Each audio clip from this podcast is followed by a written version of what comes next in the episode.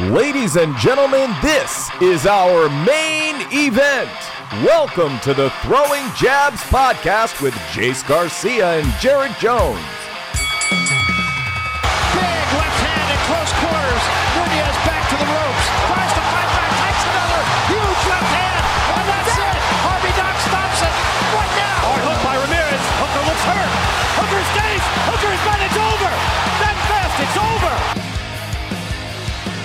Welcome back, ladies and gentlemen, to episode four of the Throwing Jabs Boxing Podcast. I'm Jace Garcia, and I'm joined with Jared Jones, like always, and we're just going to get right down into it, talking about the recaps of the fights that happened this weekend, starting off with the biggest fight, I think, coming out. Everyone's talking about Gervonta Davis after this weekend hmm. and how he knocked out Ricardo Nunez in the second round. Jared, what do you think about that about that fight, and what do you think about the stoppage? I've heard a lot of talk about early stoppage. I don't think the stoppage was early at all. You heard anybody who tuned in last week knows how high I was on Nunez as a family man and not as a boxer. Uh, I would have been okay if they stopped this fight right after they announced the guys' names. They didn't belong in the ring together. No, they did not. I, I think it was a little bit early. I, I understand it. The stoppage was fine. I think there was a that was a little early because I think we are still holding we, we still are looking back at what happened last week with uh we, we will talk about in the current events with the boxers dying in the ring. So I think we are at a period of time where we're gonna be more cautious than Yeah, yeah. When in doubt, stop the bout. I think we have Yeah. definitely turned that corner. But back to Gervonta Davis, I, uh, I've no you, you. A lot of people are talking about this guy, and the same people. There are people billing this guy as the next Floyd Mayweather Jr. He's a great fighter, rare combination of speed and strength. I don't think the next Floyd Mayweather Jr. But when you bump these people about his lack of opposition, about people like Ricardo Nunez, they say, "Well, he's only 24 years old. They're bringing him along slow." Yeah, and you wrote a great blog post about that. You can check that out at the Throwing Jabs podcast.com. And I, I do agree with you. He is very young.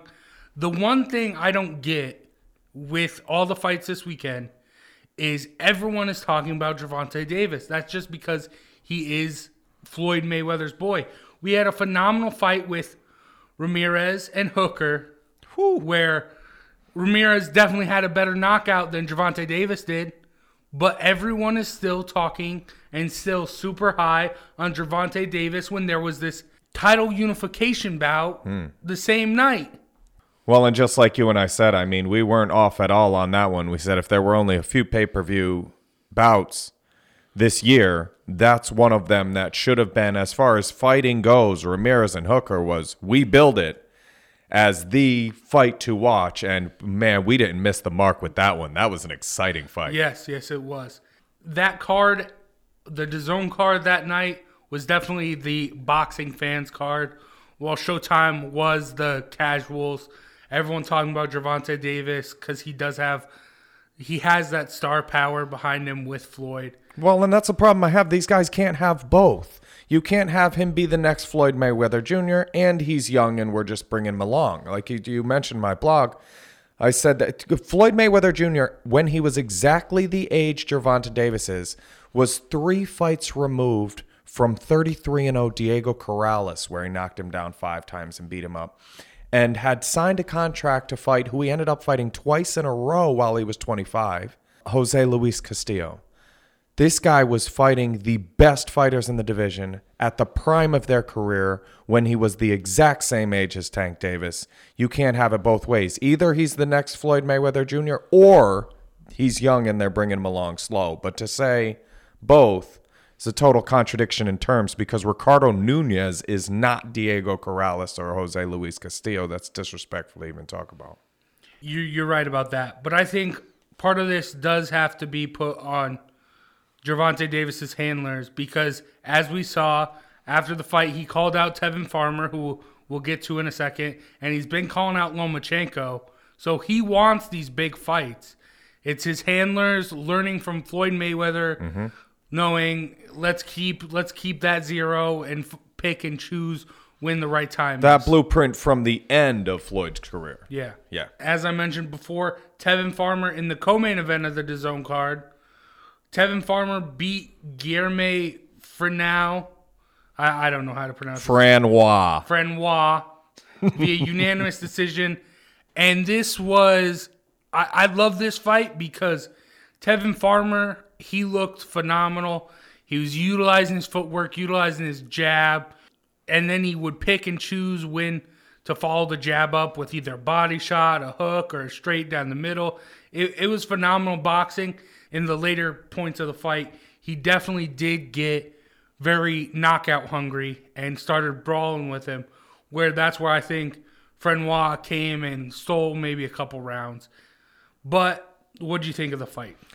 Last week I said there's an outside shot. Both guys are exposed here. And I think that's what happened. I think Farmer looked okay as a boxer. But as somebody who's elite that I want to see again, not at all. And Guillermo Fran did this guy, Frenois. Oh man. I used I used to have a little pug for about 12 years. I had a little yellow pug named Rudy, and he would alternate hands when he patted my hand. So it looked like he was boxing. I'd go, box, Rudy, box. And he'd slap his hands around. And that's what Frenois looked like. Like a cat. He was slapping down with form like that, with technique like that. I was amazed that this guy's record was 46 and 2. I wasn't amazed that he only had 12 knockouts in his 46 wins, but I'm like maybe there's something BoxRec isn't showing me. Let me go on Frenois' Wikipedia page. He's 46 and 2 without a Wikipedia page. There Yeah. not one on Guillermo Frenois.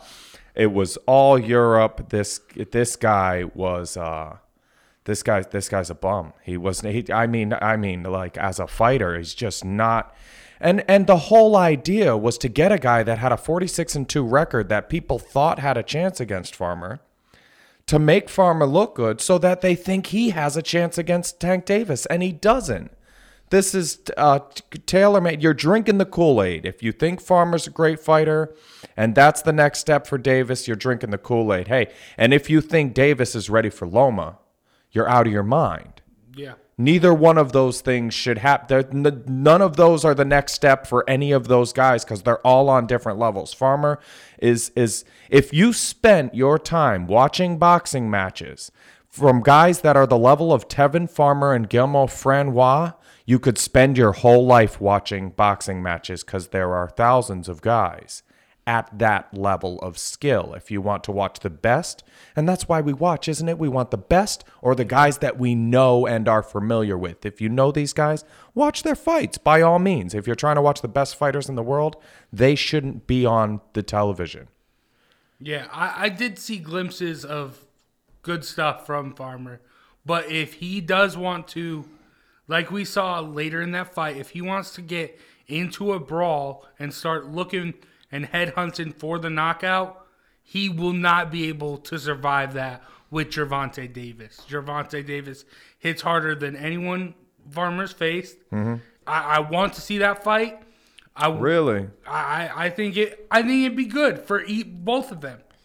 They're, I just think they're in different classes. Put the put put the ranch on Davis, uh, because you know Farmer's been beat before. This is this is a build up to a fight that is a little bit off. I don't. I wouldn't want to see Davis and Farmer. I'd, I'd rather see Davis make a step up that's a little bit further than Farmer. I think that's the next step in his progression, but that's only because he fought Ricardo Nunez. Yeah, yeah. So yeah, from in the trajectory that they've taken here, which is nothing like Floyd Mayweather Jr., we covered that, but I'm a little passionate about it. Uh, Tevin Farmer is the next logical step, but he's still way under where Gervonta Davis should be right now. Yeah, I agree with Lomo's over, Farmer's under. Davis is in the middle of those two and should find another guy that's kind of in the middle of those two. There are a lot of guys between Tevin Farmer and Yeah, Vasily yeah. Lomachenko. Yeah, you're right. Moving on to the best fight of the night, as we touched on before. Ramirez knocks out Hooker in the sixth round, and it was it was a great fight. Hooker was using his jab. He was finding success in his jab, but Ramirez with that Mexican style boxing counter punching, going, making the investment to the body, and mm, eventually mm. found the hook to put Maurice Hooker to sleep. What'd you think of the fight, Jared? Great, great fight. That may have that's on a short list for the greatest fight of the year so far. Yeah. This this was a really really good fight, and it honestly it made me proud of us that we saw this one coming. That we pointed that out of all of the fights we covered last week, and went sit down wherever you are when that fight goes down. Find time to sit down and watch that fight. And I still say, if you missed it, go back and watch Ramirez and Hooker. This was a great.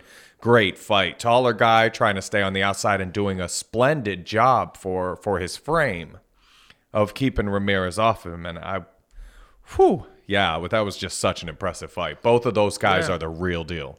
This is this was a fight that we don't get to see a lot. First off, it was a unification bout. Guys coming from cross promotions to make the fight happen. And do you see this opening up more to cross promotional fights? Ah. I hope so. They're, they're, the the promotions are so crooked. I'd say stick around for the flurry. I'm gonna I'm gonna give some inside scoop about how crooked these promotions actually are. All right.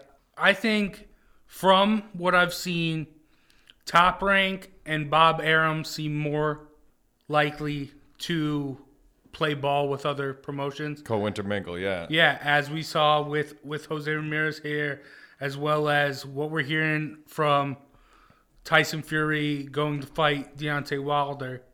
So I, I respect that, and I do think we do need to get more cross promotional fights, more intermingling. That that's just what's better for boxing. But sticking with the fight, what do you think is next for Ramirez? Rematch, the IBF champ, Josh Taylor, WBA champ, Regis Prograis. Prograis. Prograis. What an exciting group of guys this is right here. Regis Prograis is the real deal. Josh Taylor is the real deal, I promise you. And Jose Ramirez, we just saw. I don't think either guy should want a rematch. If I'm Hooker or Ramirez, they were both able to do enough to convince me that I should take whatever the next step is. And as a fan, I'd watch it again. And I think I'd expect kind of similar results. But for Ramirez, I think either one of those guys beat him, Josh Taylor or Regis Prograis. But uh, but this is I'd I'd watch any of those. So you match any of those four guys up one against another. Yeah. I'm watching the fight. These gonna guys, this, this is yeah, this is a, an exciting little weight class, and they all want to fight each other. Every all four of the names on that list are are ready to go. Sign me up, put me in the ring. I, I, I like that point you brought up because I think when it boils down to just the fighters, the fighters are always going to want to fight who's there. Like Tyson Fury wants to fight Deontay Wilder. He wants to fight Andy Ruiz. But it's the handlers, it's the promotional stuff that gets in the way. I agree with that. I think the Broners that that really don't want to fight those better guys are few and far between. Yeah. And uh, I think from a business side of this, I'm sure there's probably a rematch clause in this contract, seeing hmm. as how it was cross promotional. Yeah. So I can see a rematch coming next. But even if it does down the line, looking at these other fighters that could match up, it, it, it is going to be great and it's going to be good. I'd like to see Prograis beat Hooker and Taylor beat Ramirez, and then Taylor fight Prograis for the whoever's the best in that division. Yeah.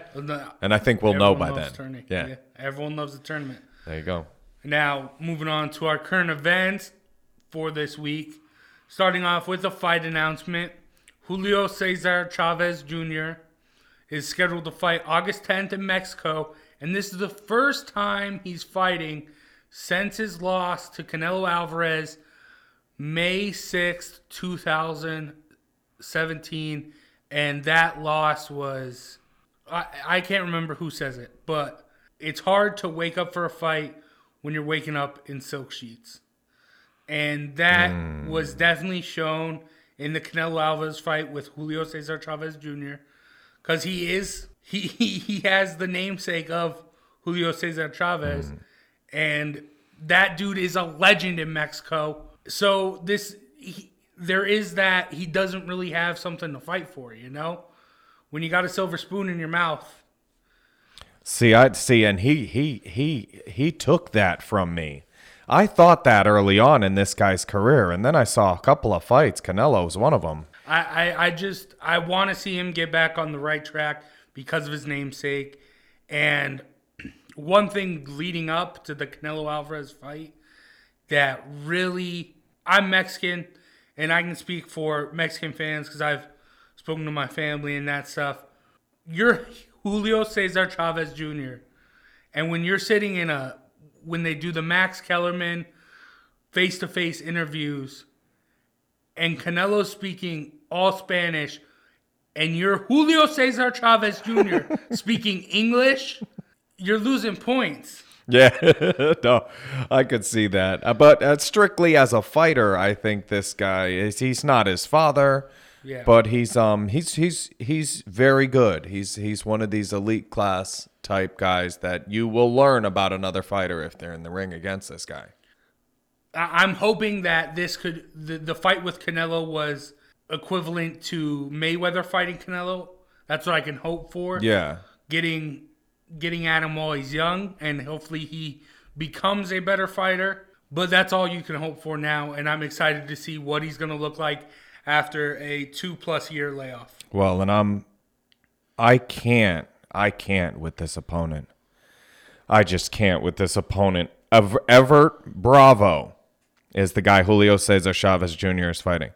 Now, like you said, son of a legend, right? And a great, like I said, a great fighter. Maybe not the top of the division, but he's a gatekeeper. He's definitely second tier great fighter. So this guy, Evert Bravo, he lo- he he he's won half of his last 14 fights. He's 25 and 10. He's been knocked out 9 times. Okay? 7 and 7 in his last 14 fights. None of the 7 he beat had winning records.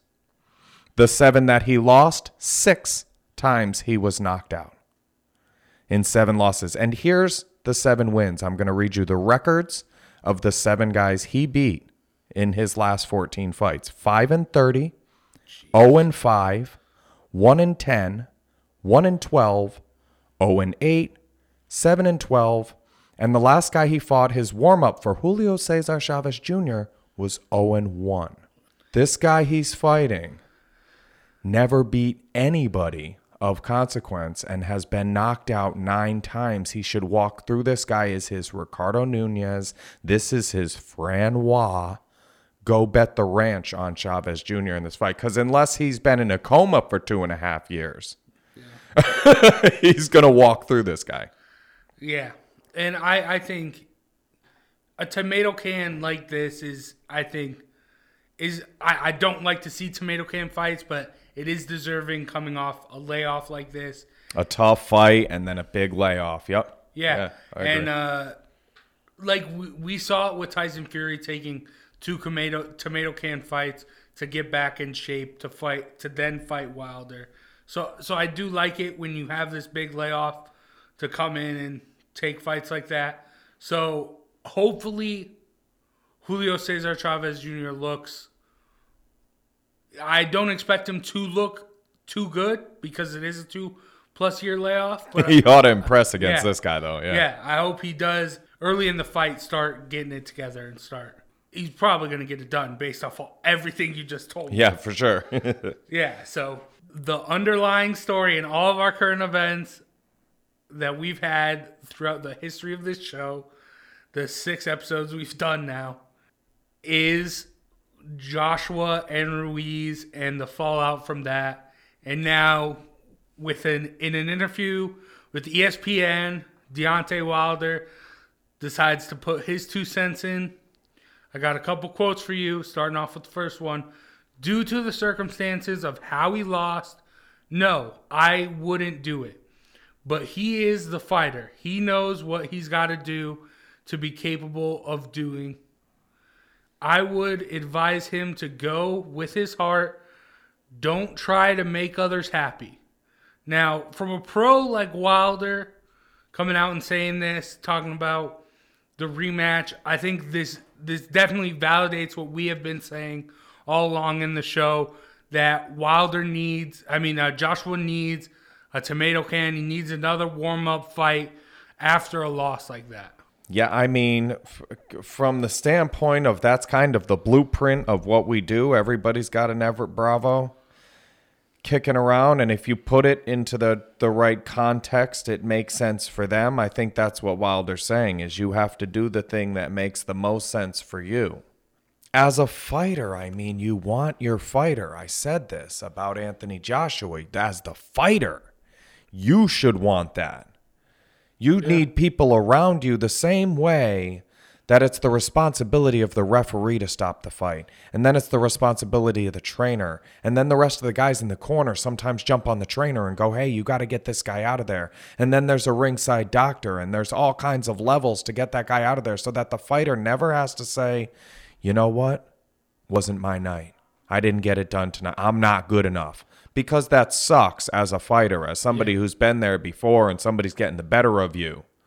You never want to be the one to step in and say, "Hey, this guy's better than I am, and I got I got to go back to the gym and come back another day." Um, and the same, so the same way that there are all those levels to make sure these guys stay safe. I feel like this is geared toward Anthony Joshua and it, from from a little bit of a different angle when it comes to Wilder. Yeah, I think I think Wilder has talked a lot of trash, but I think this is Wilder talking kind of heart to heart to Wilder. It's good, yeah, to it's good advice. Giving him yeah, good advice. He Wilder is the type of guy he wants to fight the best. When it comes down to Wilder and Joshua, Wilder wants the best Joshua. Yeah. So if it means going and fighting a bunch of tomato cans, then let that be. But Wilder wants to fight the best Joshua when it hopefully eventually comes down to that. And then uh, I got another quote here from Wilder from the interview. Shoot. We'll see what happens, but what if Ruiz Jr. and Joshua don't fight? If they don't take the rematch, then we'll be looking forward to Ruiz Jr. jumping into that unification bout. Now, Wilder's continuing to talk about future fights and l- looking past his uh, looking past Luis Ortiz, which is tough because Luis Ortiz was the first person to knock Wilder down, but also Wilder has always wanted the scariest fights for him. Going back to the first Ortiz fight, g- going back to Fury, taking the Fury fight over the Joshua fight. And now going back to, you mentioned it last week, how tough of a matchup Andy Ruiz would be for Wilder. Hmm. Yeah, well, and um, I take all of this like a little bit lighter than the first quote because I think well, but I love Deontay Wilder. I always have. He sounds like a fighter. He sounds like the the guy that that's how you want your fighter to sound. as he's pushing to give himself the biggest fights. Um, I'm not scared of anybody. I want to beat the best guys in the game. I want the biggest names. I want the biggest paychecks, and I want to be widely recognized as the greatest heavyweight in the world. And that's kind of how you're going to do it. If you do have any control over it, it's quotes like that that are going to get you there. Yeah. So we'll have to see what stems from that. But moving on, talking about Deontay Wilder, WBC heavyweight champ. The interim WBC heavyweight champ, Dillian Whyte, popped for PEDs. Now, according to Eddie Hearn, they were he was tested by VADA, which is the normal testing for all boxing, and he was cleared. And then he was brought in front of the British, a British anti-doping committee, and presented his evidence, and was then cleared to fight by the British anti-doping committee. So, you wrote about this on the blog, too, in another blog post. Uh, what do you think of this? Well, personally, what's your answer to that blog post? Should he, let's say that Dillian Whyte blatantly and purposefully use drugs performance enhancing drugs to get a competitive advantage in this boxing match? Should he be penalized with legal consequences? Should be he, he be arrested and charged with a crime? Well, I think yes, but the way this sounds like him going in front of the committee and pleading his case, it sounds like it was not purposeful and it was either a tainted supplement or something like that. Because if you, we see this a lot of the time in MMA, stuff comes out and says they popped for for whatever, and everyone always gets in their head that's a cheater right off the bat, right mm-hmm. when you hear that. Mm-hmm. But a lot of the times they bring whatever supplement they're taking to the in the UFC's case USADA, in this case a British anti-doping committee, and the the committee looks at it and says, "No, you are you are right." They they do extensive testing. I, I've read about it. They go and they will even look and find the exact containers that those supplements mm-hmm. were tested in and go and test those containers to see if there is the tainted supplement. I, I don't know how extensive the British anti-doping committee that Wilder did, that I'm talking based off the USADA. Not Wilder, Dillian Whyte. yeah, well, Dillian Whyte. Yeah, you're Yeah. right. But I, if he if he did bring stuff in front of a committee, I do, and the committee said, yeah, you can fight. You would think. Yeah, but boxing. I've seen crazier stuff in boxing. Yeah, and the the thing is, this is really unfor- I hate to say that because he was just caught cheating. Um, this isn't going to sound right until I explain it, but Dillian Whyte, this is kind of an unfortunate circumstance for him because he was he. I'm tying together two things that haven't necessarily gone together yet, and that's the tragic deaths of Mad- uh, Maxim Dadashev and Hugo Santillan uh, subdural hematomas, separate fights over the same weekend, and it's happened to be the same weekend that Dillian Whyte won a back and forth fight uh, by the skin of his teeth, and um, and then was was charged with this PED thing. But I mean, I guess at the at the end of the spectrum, if you jump all the way out there, you say, if you're guilty like Chris Leben was guilty, you know, if you're guilty like like Lyle Alzado was guilty, then is there an attempted murder charge? If you understand that you're playing the game, people don't die when other people cheat at tennis. But if you're if you're involved in a sport where somebody could literally lose their life after losing a match against you, then you have to be held responsible for cheating.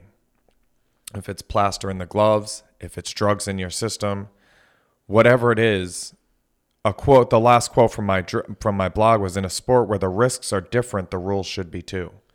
And I believe that we should be doing everything we can to discourage this behavior.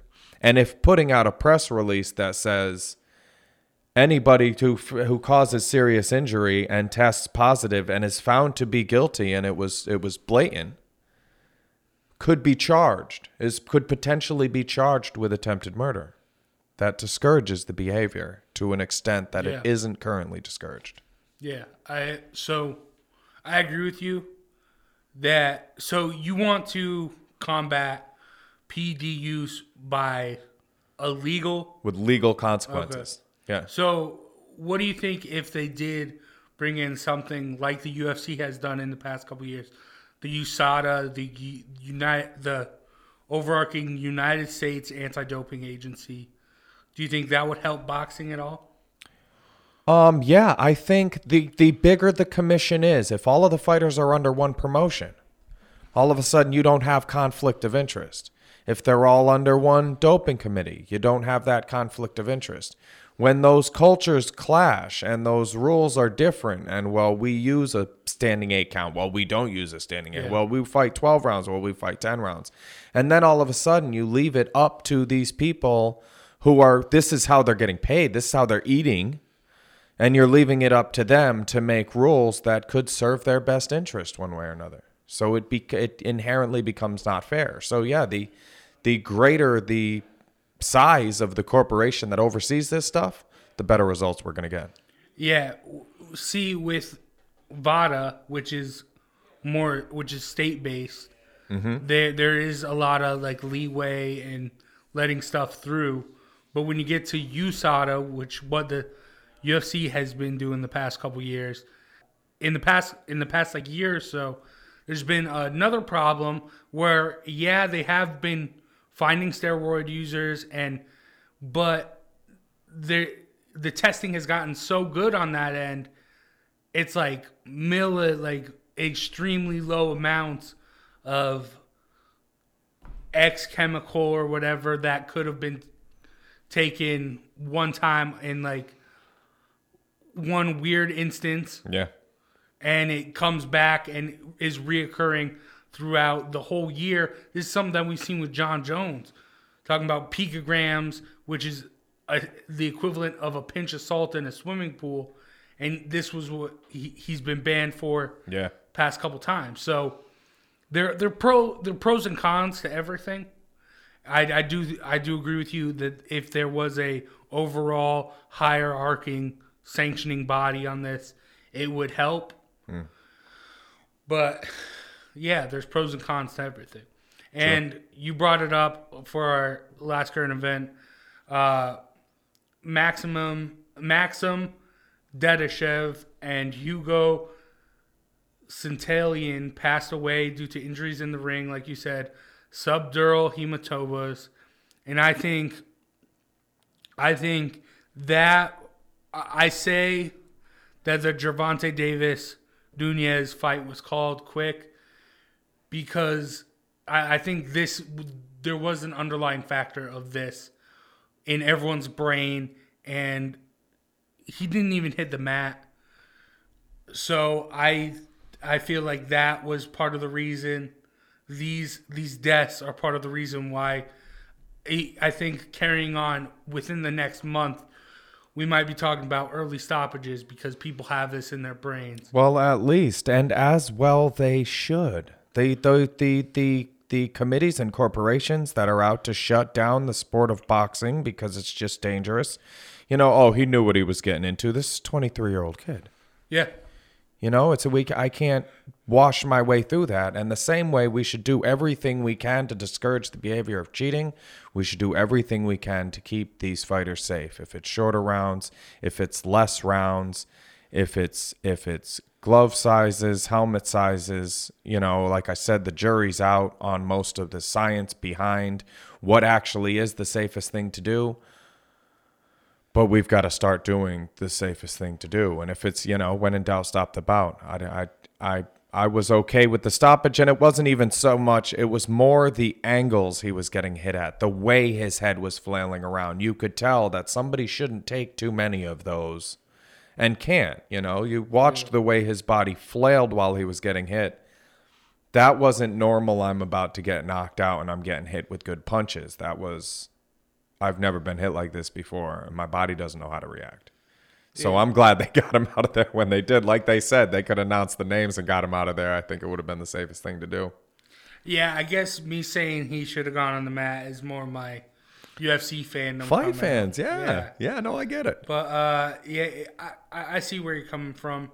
Uh, as well as there was a video released of Dadashev's corner, and man, Oh, that was rough to watch. The, heartbreaking. The cornerman pleading with him to let him throw in the towel, but Dadashev having that fighter's fighting spirit, saying no, I I still want to fight.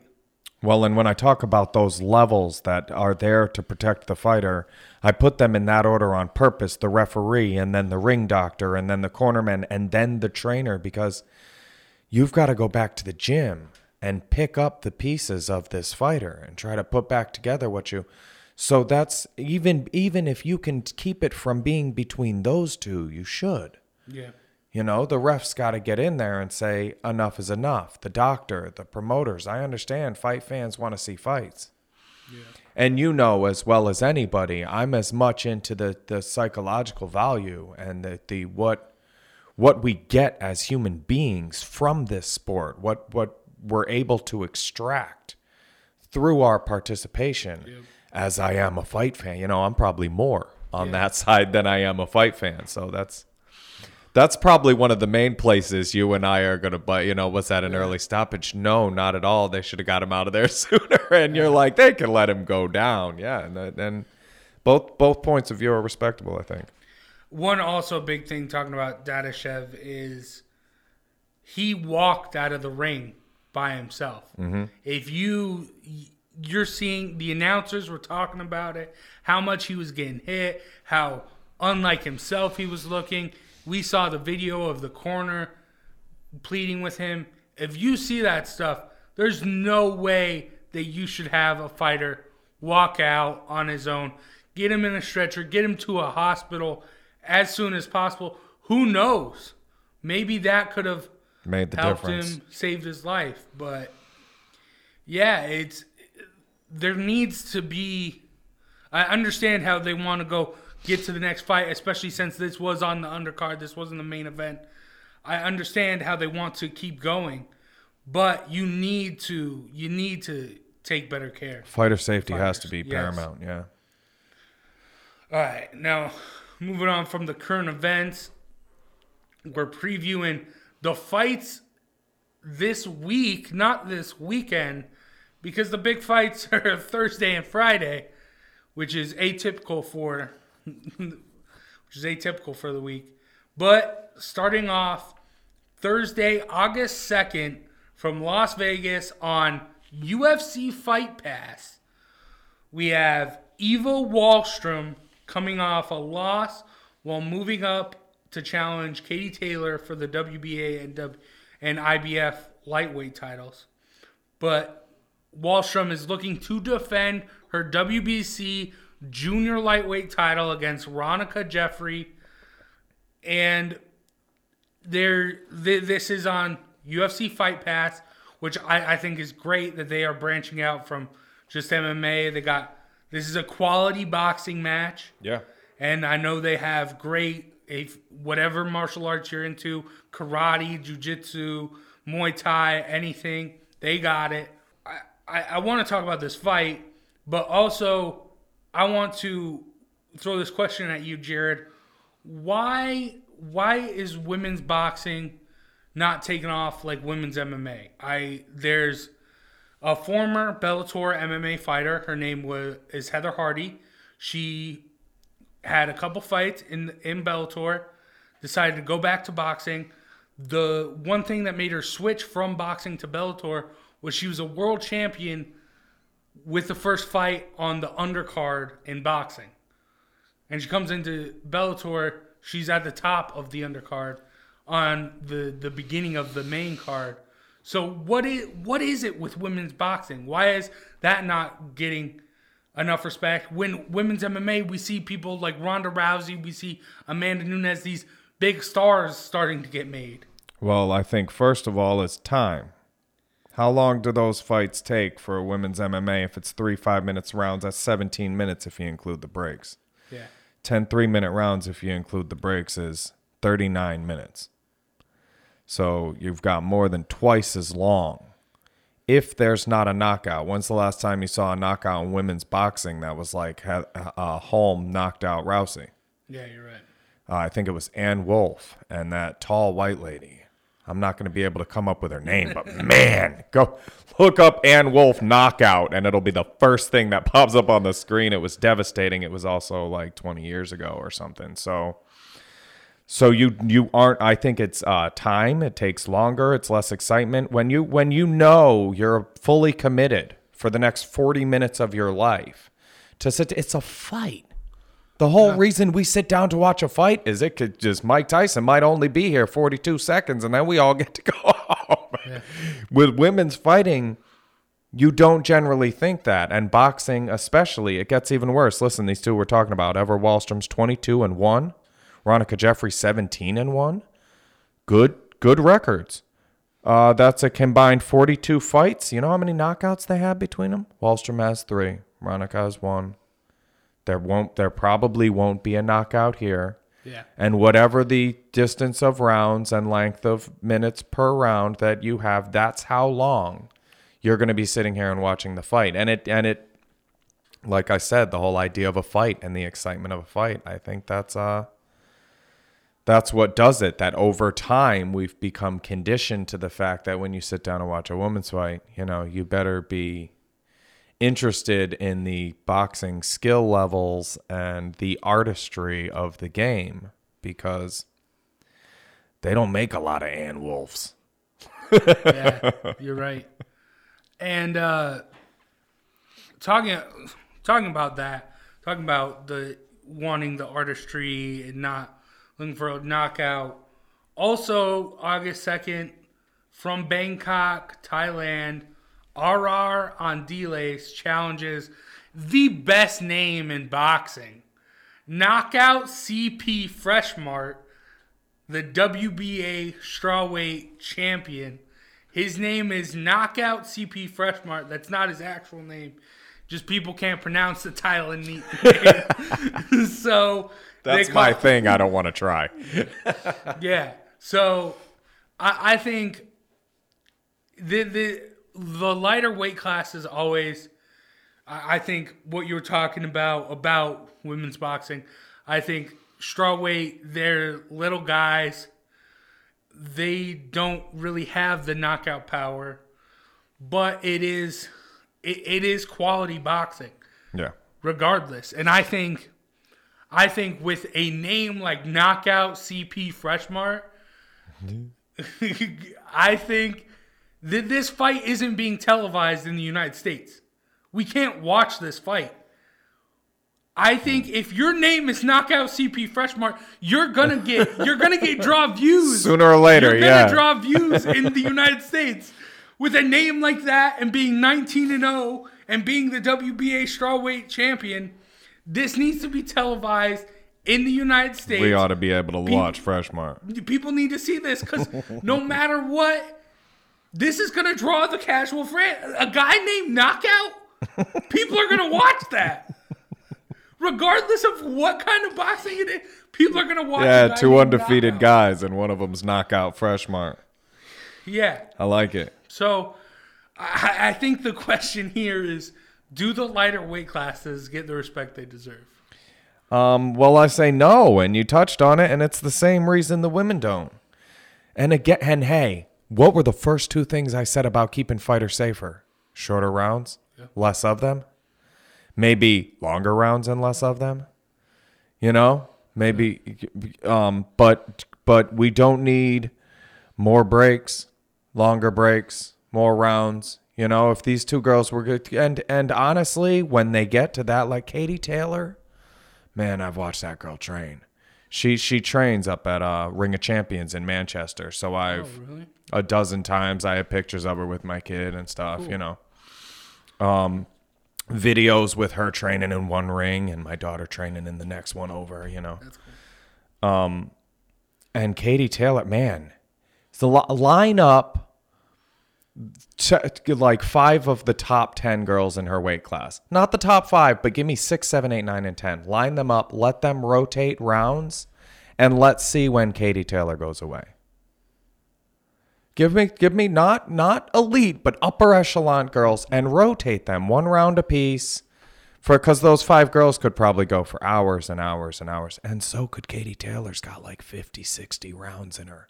I'll bet you right now, you put her in a ring, grab her wherever she is, wrap her wrists up, put her in a ring, and start throwing people that can handle around with Katie Taylor. There aren't a lot of those, but if you have enough of them to go around in a circle, she's going to get a lot of round 30 40 50 rounds. With that one minute break she doesn't take the breaks in the in the gym. They throw the next person in there. You know you take away the one minute breaks when you get to a certain level. So for people that could box floyd used to have in his gym a, a like dog dog pound dog fights or something they had they had a they had a canine um, moniker to them but but there were no bells, you know. It was just the beginning, and you fight until you spar until somebody goes away. And these guys, 30, 40 minutes later, somebody would go away. When you're in that shape and can box 40 minutes in a row, You know, we're not going to find out who the better guy is in the 42nd minute of live action. We probably already knew. If you're waiting for these guys to get tired over the course of 10 rounds, you know, I'd rather see like one 10 minute fight. And we'll know by the end of it who won. And you won't get bored during the girl fights. And you won't get bored during the lower weight classes. And you won't have to commit an hour of your life to this 12 round fight and then have judges tell you the wrong guy won. Because that's where it gets boring and you lose fans and it's, it's just a wrap. This goes every round and you're like, I don't know, I think that guy. And the guy sitting next to you is like, I think it was the other guy. And we've been here for an hour Yeah. and we know nothing more than when we sat down. Yeah, yeah. So no, I don't think they get the respect they deserve, and I think boxing as a whole needs to make some changes if they're going to, because you don't make hellacious knockout power at 120 pounds, Yeah. 115 pounds. It doesn't, you know, at 112, it's just harder to knock people out. Yeah, I agree with you. I, I think I think when watching a fight with with the boys or whatever, you have a window. I think say you're watching the main card, there's three fights on the main card. You want the casual fans definitely want the knockout, but I think putting one of these a straw weight or a women's fight on a main card giving them, showing them quality boxing that will go 12 rounds, but follow that up with like a heavyweight fight or something like that. I think that will give the casual fans what they want in the knockout, in the possible knockout, in the hellacious back and forth or whatever. But it will also give you quality and showing you what boxing actually is. Yeah. So I think, I think, I think that would help a lot. You you gotta build a card right, you know, and I I, I think They should be on it. Yeah, Women and smaller weight classes should be more prevalently on it than they yes are. Yep. yes, and yeah, and okay, moving on, we got Friday night fight this Friday, August third, live from Brooklyn, New York, the Barclay Center on PBC Boxing on Fox.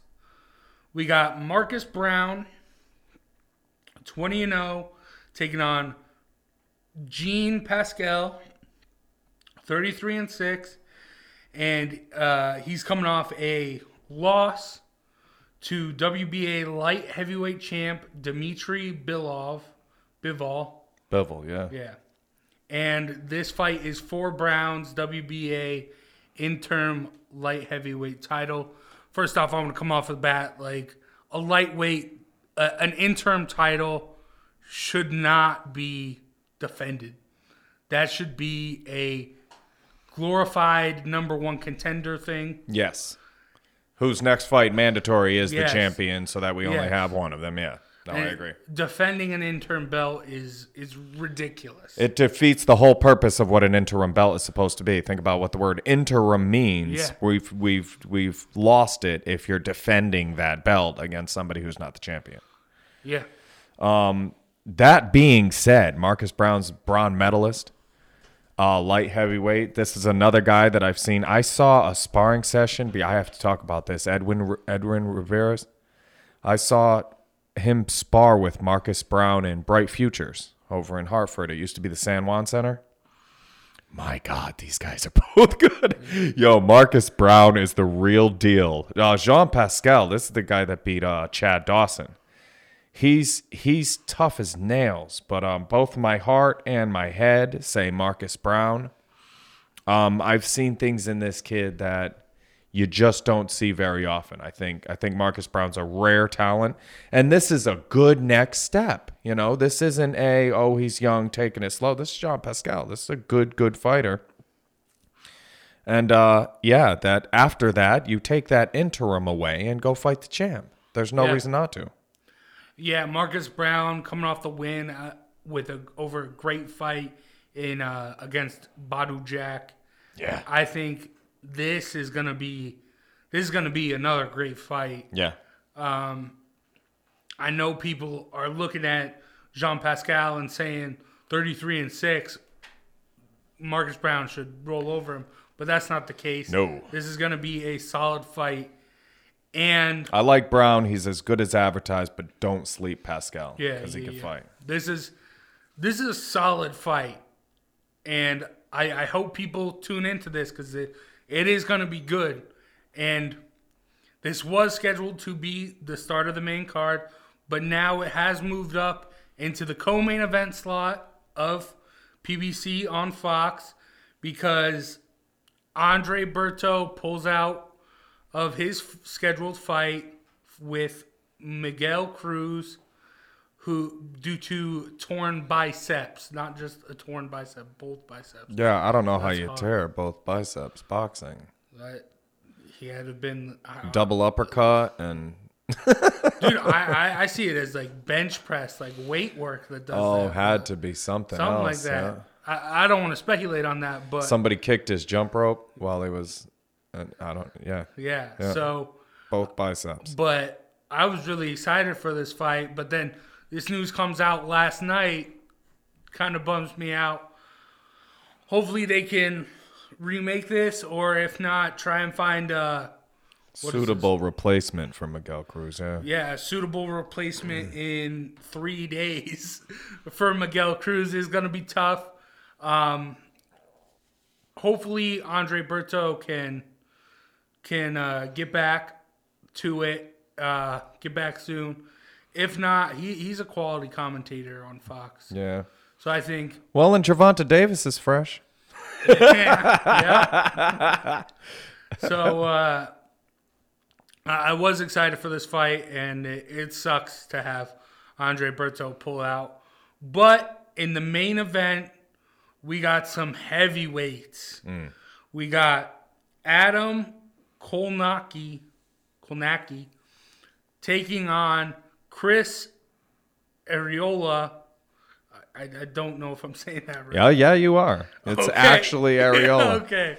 All right. I think I think if I'd had to go through my childhood with a name like Arreola, I probably would have ended up a fighter too. yeah, you know? yeah, yeah. So this is a tough kid. Uh, Kownacki is 19 and 0. Arreola 38 5 1 2 no contests. He's got notable losses to Deontay Wilder and uh, Klitschko. and Vladimir Klitschko's older brother Vasily Klitschko, the older of the Klitschko brothers, and this is this is a fight that should be fun. It's, it's heavyweights. Heavyweights are always going to be fun Yeah. no matter what. Um, th- there are rare, rare instance where that's not the case. But when you got two big boys brawling it out, Yeah. it's going to be fun. This is a fight where I want to see a women's as the co-main event or a strawweight as the co-main event to show people tuning in. Contrast. Yeah. Yeah, because you need that, and like I was saying earlier, that would just better show both sides of boxing because everyone wants to see the heavyweights knock each other out. But with that being said, what do you think of this fight? I like Kownacki um, over Arreola, but Arreola, I mean, look at his record going to box rec. He, this is a who's who of the heavyweight division. This kid is is tough as they come. Uh, his heart is uh, I, I he's it's this guy is good, and he's one of those gateway that I talk about the not elite top of the game, but if you're going to beat this guy, you better be elite top of the game caliber Yeah. because everybody else is you see all those blemishes on his record and think he can't fight, you'd be wildly mistaken because all of those guys that beat him, you mentioned Deontay Wilder, Vitaly Klitschko, these guys could really fight. Um, Kownacki, I don't know if he's on that level yet. I'm hoping he is. I would pick him to win. And I don't bet on fights. Yeah. Last time I bet on a fight, I made a killing off of Lennox Lewis beating Tyson. It was too easy. There were too many people that really thought Tyson was going to find a way around his jab. Um, so I had to take that one. uh, again, that's a long time ago, though, so I don't generally bet. But Chris Arreola is getting seven to one odds here. And that's for me, that's way too much. It should be maybe two to one. Chris Arreola has a has a chance of winning this fight. Um, I don't want to call it like a significant shit, just that it's a winnable fight. You Yeah. give away seven to one odds. This is one of those fights where, where when I did bet on boxing, you, you never want to look at the odds. Just say who you think's going to win the fight, and then put down what you want to put down on that. Don't look at the odds because they'll cause you to bet on Arreola here. When I would pick the other guy because Yeah. they're seven to one. That's too far. The odds are too far off. This is a winnable fight for Arreola. I, agree with you, and this could possibly be Kownacki's coming out party.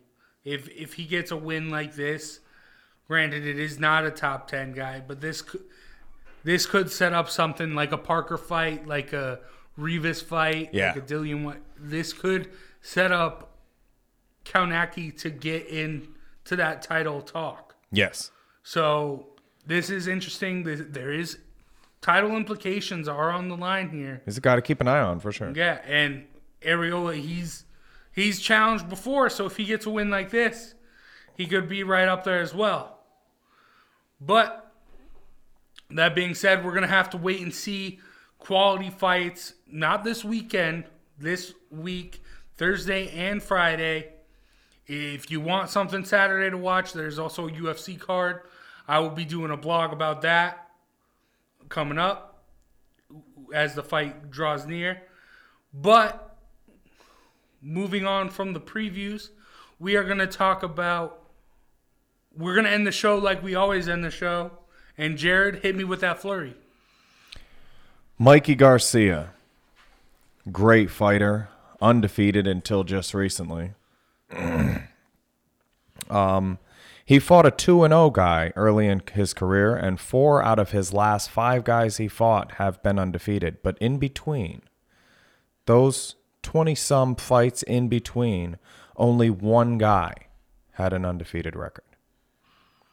Mikey Garcia, in the prime of his career, only fought one undefeated guy, a local boxer from Manchester, Connecticut, named Matt Remillard. When I first walked into the gym, this was a little, little kid on probation, cleaning spit buckets, wiping down the mat. Trainer wouldn't let him box yet because he was doing uh, community service type stuff. This was just a little kid, hadn't started boxing yet. Went on to become a very, very decorated world champion fighter.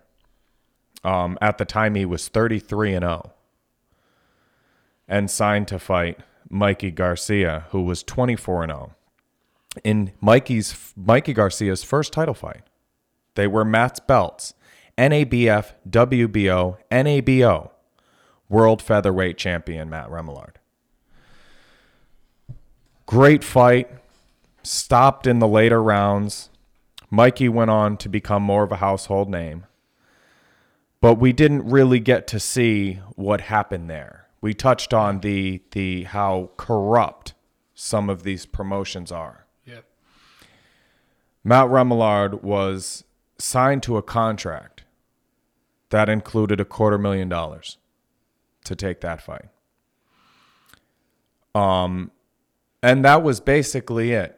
You're going to be gone for about three or four months, and you're going to make a quarter million dollars. Not something you say no to. Yep.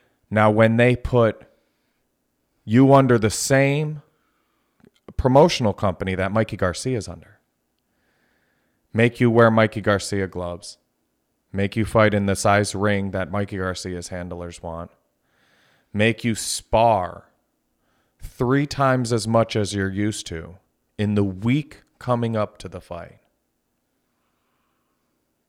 Every competitive, and I think, apologies to Matt Remillard, who's a friend of mine, I think Mikey Garcia was the better guy at the time. But every single competitive advantage that could be given to Mikey Garcia was. And he edged him out. Watch that fight. Awesome, awesome fight. Mikey edges him out, but uh but Matt did look a little drained to me for somebody I watched from a little kid before he'd thrown before he'd ever hit a hand pad. I was watching him wipe mats up. And now to watch him build his way all the way to there. And do you not sign the contract? Who in their right mind doesn't say, if I offer you a quarter million dollars for three months of your life, but you're going to train how I tell you to train, you're going to fight who I tell you to fight, and you're going to wear what I tell you to wear? You'd be out there in a, in a thong and a mini skirt fighting whoever, whoever the guy was, you know? And I think anybody would. And that's the tragedy of these promotional companies working against each other. It's not just that the guys at the top of the game are going to have a conflict of interest when it comes to fighting each other, but it has the guys that are trying to build their way up in the game fed to a bigger name, basically packaged up as best as they can be and fed to a bigger name. And that's what they did to Matt. And I believe, like I said, I believe that Mikey Garcia was the better guy at the time, but every single competitive advantage was given to him. And Matt lost the fight and basically went away from there. And Mikey Garcia is a household name. Yeah, that's that's crazy to me to think about like changing how they these people. Matt got to the top for a reason. Yeah. And to change up his sparring and all that stuff. Had the same trainer off- since he was a little kid. and then they flew that trainer out for the fight. Just for the fight. That's wild to think. A, a, a fight contract should just be the fight, the whatever promotion is the week of the fight, and the weigh-in. But you give these comp you give these promotional uh, bodies, you give these sanctioning bodies the power in the contract to write it up however they want to.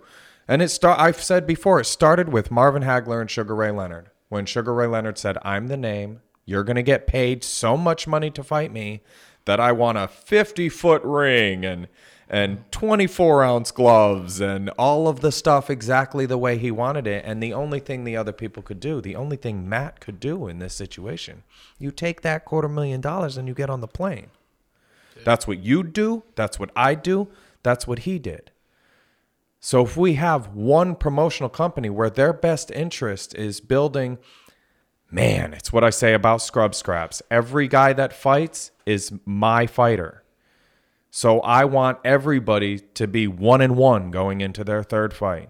And until we make the in, the best interest of these sanctioning bodies have nothing to do with who wins or loses, we're not going to get the best fights and we're not even going to get fair fights sometimes.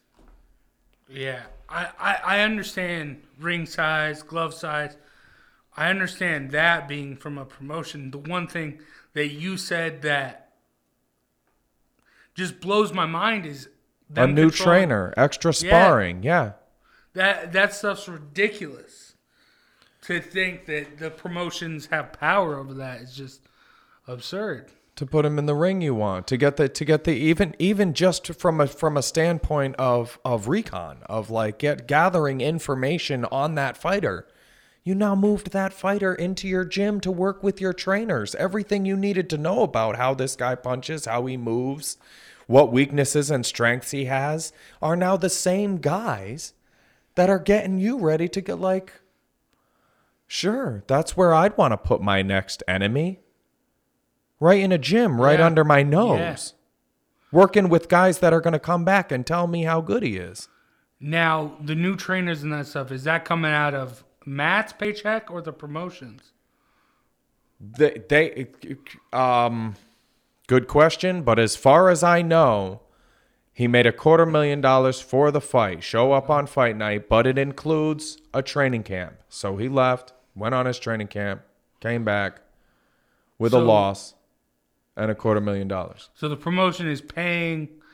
Wow, that's that's that's just absurd. I, I oh, the flurry rocked him boxing, combinations freaking boxing. That's why that's why I'm an MMA guy, dude. This, Oh. this stuff in boxing just continues the the corruption. The And who was the guy? this, Evert the Bravo. that. I thought about that when I looked up Evert Bravo, Julio Cesar Chavez next opponent, and those seven guys that I listed off. That yeah, that he he's seven and seven. He's been knocked out six times, and the other seven he beat don't, don't have. A, nobody has a winning record. If a guy's twenty five and ten and had thirty five fights in the UFC, bet that is a bad man. Bet Yeah. that he is Yeah. dangerous, even against a new undefeated 12 and 0, shiny 15 and 0 young guy. That is a dangerous man. In boxing, you can't tell. This guy isn't dangerous. Bravo is not a danger to Chavez. Bet the ranch. And that's why, because you bring him in, you you tailor make him for to to take the loss to the guy who you're trying to build up, and that's what they've done with Tevin Farmer. Don't drink the Kool Aid. Bet the ranch on Davis. This guy is not good. Anybody with the, I mean, Frenois. That guy should have been out of there early. How he won 46 fight. He fought the Milkman 82 times, and that's how he got his record. Yeah. You- this this flurry just blew my mind. Like oh, my, like I, I'm speechless. But with that being said, that's going to be the show this week for the everyone. Jared, if they want to reach out to you, how do they reach out to you? I'm under Jared Jones on Facebook and Scrub Scraps on all the platforms. All right. And uh, you can follow the show uh, at Throwing Jabs on Twitter and then like us on Facebook as well as throwingjabspodcast.com where you can find the episodes, any old episodes. All the episodes are up there. We are now on iTunes, Google Play, and Spotify, as well as we started blogging on our Throwing Jabs dot com uh, throwingjabspodcast.com there's a bunch of stories up, up there uh, i previewed and recapped this past weekend's ufc event as well as jared we, we discussed it in the episode jared has uh, post on pds as well as Gervonta Davis so if any of that stuff interests you go and check it out uh, other than that, that's been it for the episode. Thank you guys for listening. Hope to see you next time, and peace out.